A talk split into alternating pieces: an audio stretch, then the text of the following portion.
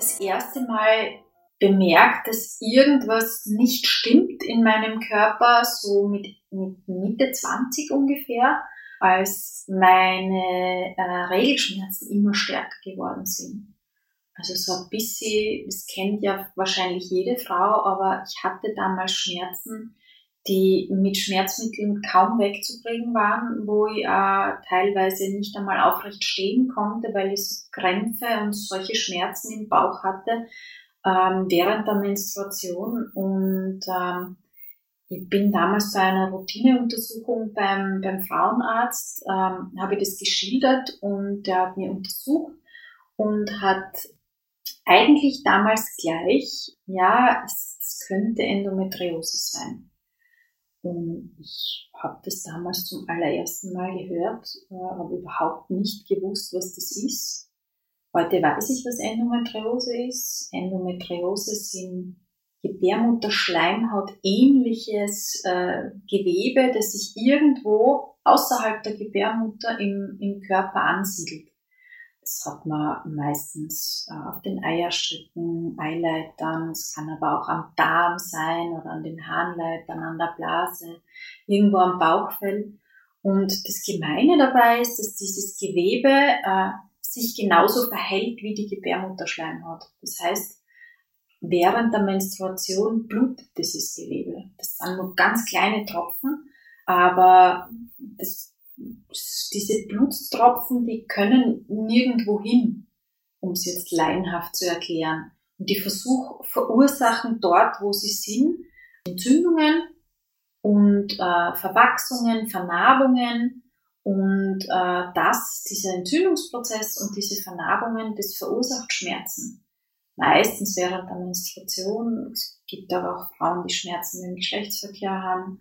Frauen, die Schmerzen haben beim, beim Wasserlassen oder beim Stuhlgang. Das kann sich äußern auch in Kreuzschmerzen und in Übelkeit und ähm, also viele Begleiterscheinungen. Endometriose ist was, das kann, das kann man haben mit der ersten Regelblutung.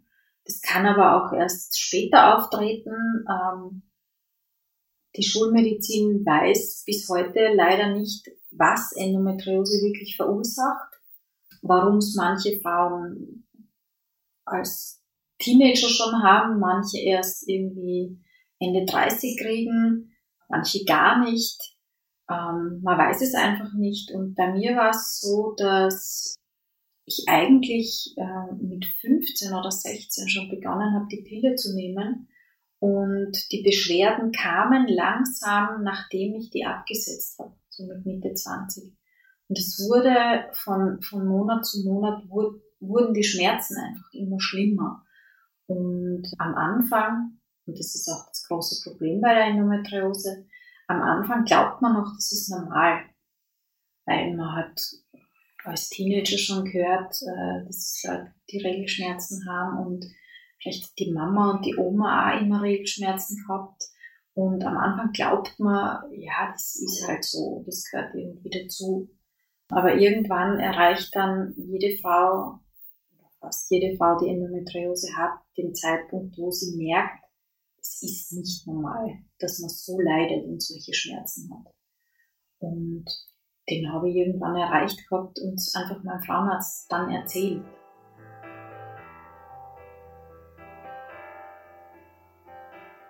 Viele Frauen brauchen Jahre, bis sie zur Diagnose kommen. Es gibt eine Studie, dass es in Österreich bis zu zehn Jahre dauert vom Auftreten der ersten Beschwerden, bis man dann die Diagnose hat. Und das ist natürlich eine lange Zeit, in der man Mensch leidet und in der die Krankheit weiter wuchert. Dass das so lang dauert, das hat viele Faktoren. Natürlich erstens, dass man glaubt, das ist normal. Dann, dass einem erzählt wird, das gehört halt dazu. Und wenn man dann anfängt äh, zu spüren, das kann nicht normal sein, dann hört man noch von außen, von der Familie, von, ja, manchmal von Mutter und Großmutter. Bei mir war das auch immer so, mit dem musst halt leben. Manchmal hört man auch vom Arzt, stellen Sie sich nicht so an, das ist halt so, man hat halt Schmerzen bei der Regel. Und dann kommt natürlich auch noch dazu, dass Menstruation immer noch so ein Tabuthema ist. äh, und dass man da nicht gern drüber redet oder nicht so leicht drüber redet. Und wenn man dann auch noch Schmerzen beim Geschlechtsverkehr hat zum Beispiel, ist es nur einmal was, wo man auch nicht äh, jedem erzählt, dass es so ist, wo man vielleicht gar nicht auf die Idee kommt, dass man das auch dem Arzt erzählen sollte, dass das so ist, äh, weil es einem vielleicht unangenehm ist, einfach drüber zu reden und weil man gar nicht weiß, dass das äh, auf eine Krankheit hindeuten könnte. Und was dann auch noch dazu kommt, dass es so lang dauert, bis das diagnostiziert wird, ist, dass das lange in der Lehre im Medizinstudium einen ganz kleinen Platz eingenommen hat. Also äh, Arzt oder Ärztin, die die Ausbildung gemacht haben, die Medizin studiert haben, die haben früher in ihrem ganzen Studium vielleicht ein paar Stunden was äh, zu Endometriose erfahren, wenn überhaupt. Und die denken nicht dran. Auch Frauenärzte denken manchmal nicht dran, dass es das gibt, dass es, dass es das sein könnte. Viele erkennen es auch im Ultraschall nicht. Ähm, wenn man genau weiß, wie das ausschaut, dann erkennt man das eigentlich ganz leicht. Aber äh, wenn man nicht weiß, wonach man schauen soll, dann erkennen es viele Ärzte auch im Ultraschall nicht. Und was dann noch dazu kommt, dass es tatsächlich bis zur gesicherten Diagnose so lang dauert, ist, dass es nach wie vor bei der Endometriose äh, eine Gewebsprobe braucht, um es sicher festzustellen. Das heißt, man muss in den Bauch hineinschneiden und äh, ein Stück Gewebe herausnehmen, äh, das, damit man das gesichert feststellen kann. Vorher sind es nur Vermutungen, die aber mittlerweile von spezialisierten Ärztinnen und Ärzten äh, mit einer extrem hohen Wahrscheinlichkeit auch stimmen. Aber um es wirklich gesichert zu haben, gibt es keine andere Möglichkeit als diese ähm, Gewebsentnahme. Und das bedeutet immer Operation, was man ja auch nicht so gern hat. Und das trägt auch dazu bei, dass es äh, so lang dauert, bis es eben gesichert diagnostiziert ist. Es ist, glaube ich, dadurch, dass vor gar nicht so vielen Jahren die Menstruation an und für sich noch ein viel größeres Tabuthema war als heute, hat man das einfach oft nicht als Krankheit gesehen. Und das ist, glaube ich, der Hauptgrund, warum das, obwohl das so viele Frauen haben, jetzt erst immer bekannter wird. Weil sich auch Frauen trauen, darüber zu reden und weil äh, es Gott sei Dank auch ähm, Ärztinnen und Ärzte gibt, die sich mit diesem Thema beschäftigen und äh, die Forschung betreiben. Es sind nur Frauen davon betroffen, das kommt auch dazu. Da gibt es so einen, gibt so einen äh, sehr pointierten Ausspruch von einer amerikanischen Anwältin, die sich sehr für das Thema Endometriose engagiert, die hat einmal gesagt, wäre das eine Krankheit, die Männer betrifft und wo Männer einmal im Monat äh, so stark, so starke Schmerzen er, erdulden müssten und äh, die beste Art, äh, das zu therapieren, ist Kastration, so hat sie das gesagt, dann wird da für die Forschung viel mehr Geld ausgegeben werden, äh, als dadurch, dass es halt nur Frauen betrifft. Äh, das ist sicher sehr pointiert formuliert, aber da ist sicher was dran.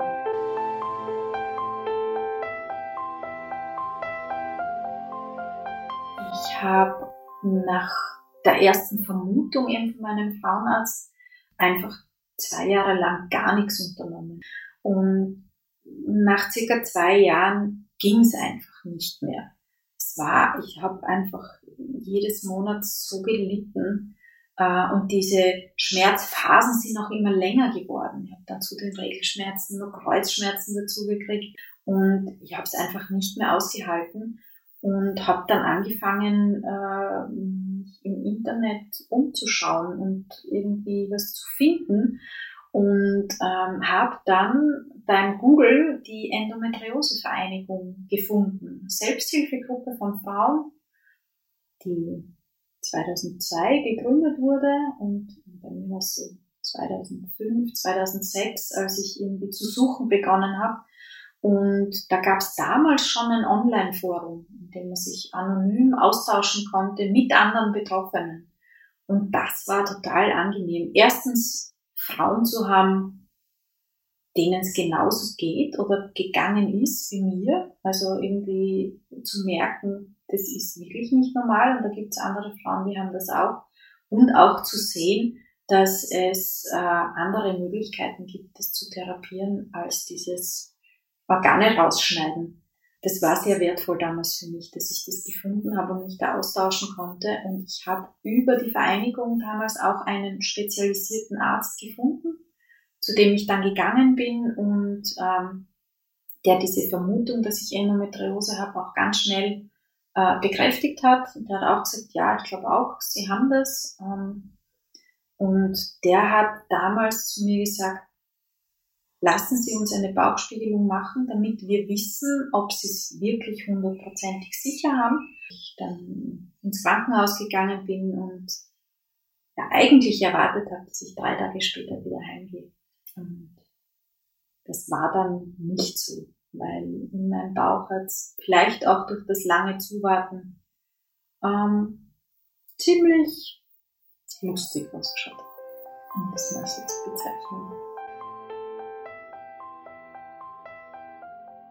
Je früher man wirklich zu einer guten Therapie kommt, äh, desto besser ist es, weil je länger es unbehandelt ist, desto mehr Schaden richtet, richtet die Endometriose an, desto mehr wuchert es meistens im Bauchraum, desto mehr wird halt auch zerstört durch die Krankheit. Würde ich jeder Frau dazu raten, wenn sie den Verdacht hat oder auch schon einmal äh, das Wort Endometriose, die Diagnose Endometriose im Raum steht, auch noch zu einem Spezialisten äh, oder in ein spezialisiertes Zentrum zu gehen, weil mittlerweile gibt es einige zertifizierte Zentren, wo man davon ausgehen kann, dass man die bestmögliche Behandlung kriegt.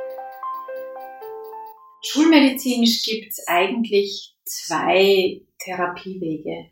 Das eine ist die Operation, also dass man dieses Gewebe, das da nicht hingehört und wuchert, dass man das rausschneidet. Und die andere mm, Möglichkeit der Therapie ist, äh, Hormone zu nehmen. Es gibt verschiedene, gibt auch äh, die ganz normale Pille, die da wirkt. Und das ist aber eine Therapie, die die Endometriose nur ruhig stellt. Also Endometriose können die, äh, Hormone können die Endometriose nicht entfernen, sondern nur ruhig stellen für die Zeit, wo man die nimmt. Also die Frauen, die meisten Frauen, die Hormontherapie machen, die nehmen die Pille durch. Normalerweise macht man ja so einmal im Monat eine Woche Pause. Frauen nehmen die Pille meistens durch, damit es eben nicht zur Regelblutung kommt. Und wenn es keine Regelblutung gibt, dann gibt es auch in den meisten Fällen dann keine Schmerzen oder viel weniger Schmerzen.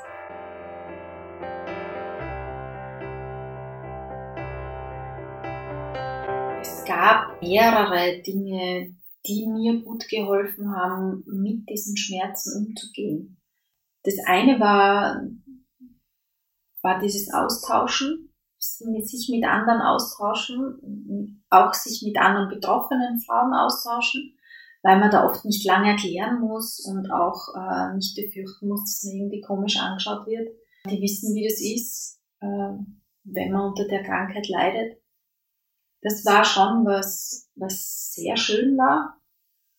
Was mir auch immer gut geholfen hat, war ähm, Bewegung.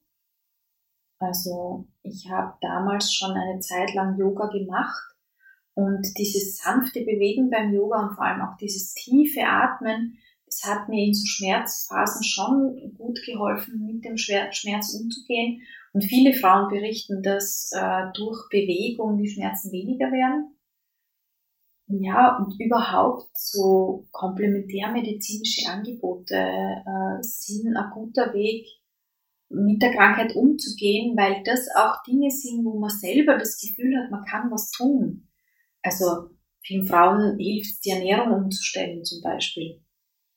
Da hat man das Gefühl, man kann selber beeinflussen, wie es einem geht und deswegen tut das auch so gut, sich nicht so ausgeliefert zu fühlen und nicht das Gefühl zu haben, man kann nichts machen außer leiden.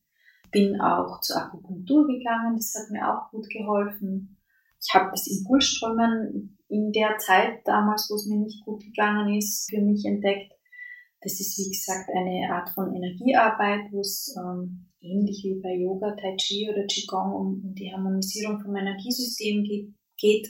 Und all diese Dinge, wo man eben selber was dazu beitragen kann oder beeinflussen kann, wie es einem geht, das hilft. Das sind jetzt alles nicht Dinge, mit denen ich es wegzaubern konnte, aber das waren alles Dinge, die dann auch nach meiner Operation mir geholfen haben, mich zu erholen und tatsächlich auch danach beschwerdefrei zu bleiben.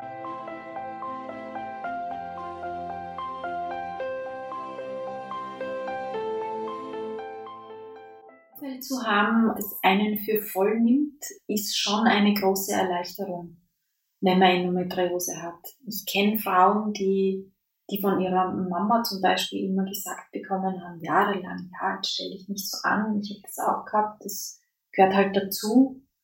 Oder auch, ähm, wenn man in der Arbeit einmal im Monat fehlt für ein oder zwei Tage, das ist nicht so lustig, weil man sich irgendwann Sorgen macht, dass man den Job verliert oder dass man auch irgendwie eben nicht Karriere macht, weil der Chef sich denkt, na die, die äh, jetzt Monat irgendwie in den Krankenstand geht, nur weil es Regelschmerzen hat, die befördere ich nicht.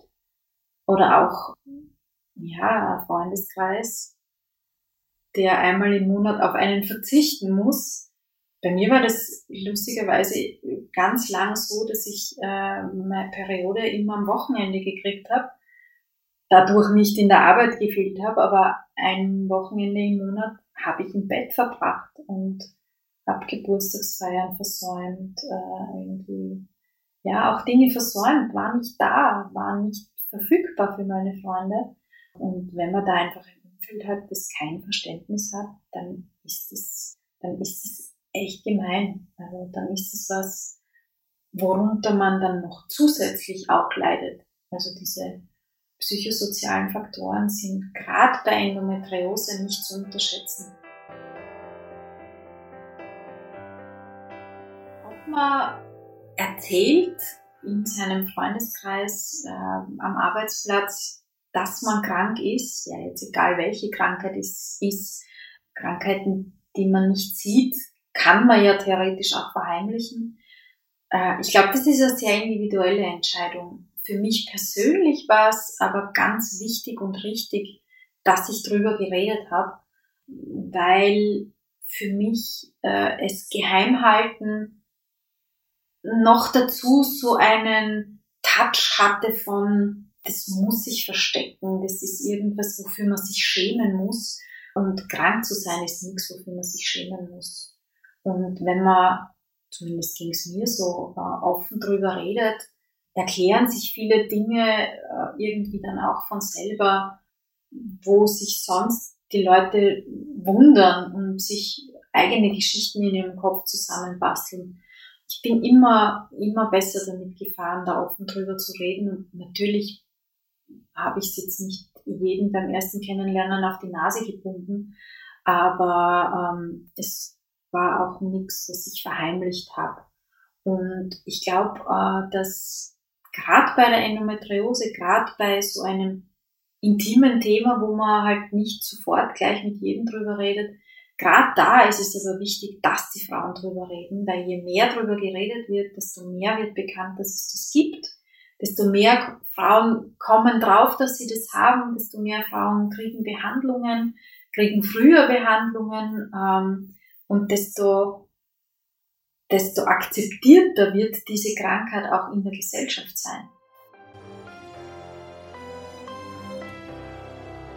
Es so viele Frauen haben, wäre es halt schon super, wenn sich mehr Ärzte damit beschäftigen, wenn mehr Ärzte sich besser auskennen würden damit, weil ähm, viele Endometriose-Patientinnen sind jung, haben nicht viel Geld und dann 100 oder 200 oder 250 Euro für einen Arztbesuch bei, bei einem Privatarzt zu bezahlen, das kann sich auch nicht jede leisten. Und deswegen wäre es schön, wenn, ja, wenn das auch breiter würde in der Ärzteschaft. Und klar, in der Gesellschaft äh, wäre es natürlich auch toll, wenn die Endometriose als Krankheit einfach mehr Bekanntheit und mehr Akzeptanz hätte, weil sich dann viele meiner anderen Wünsche, dass mehr geforscht wird, dass äh, ja, in der Politik mehr, mehr Augenmerk drauf gelegt wird, dass sich mehr Ärzte dafür interessieren, dann würden diese Wünsche sich, glaube ich, von allein erfüllen.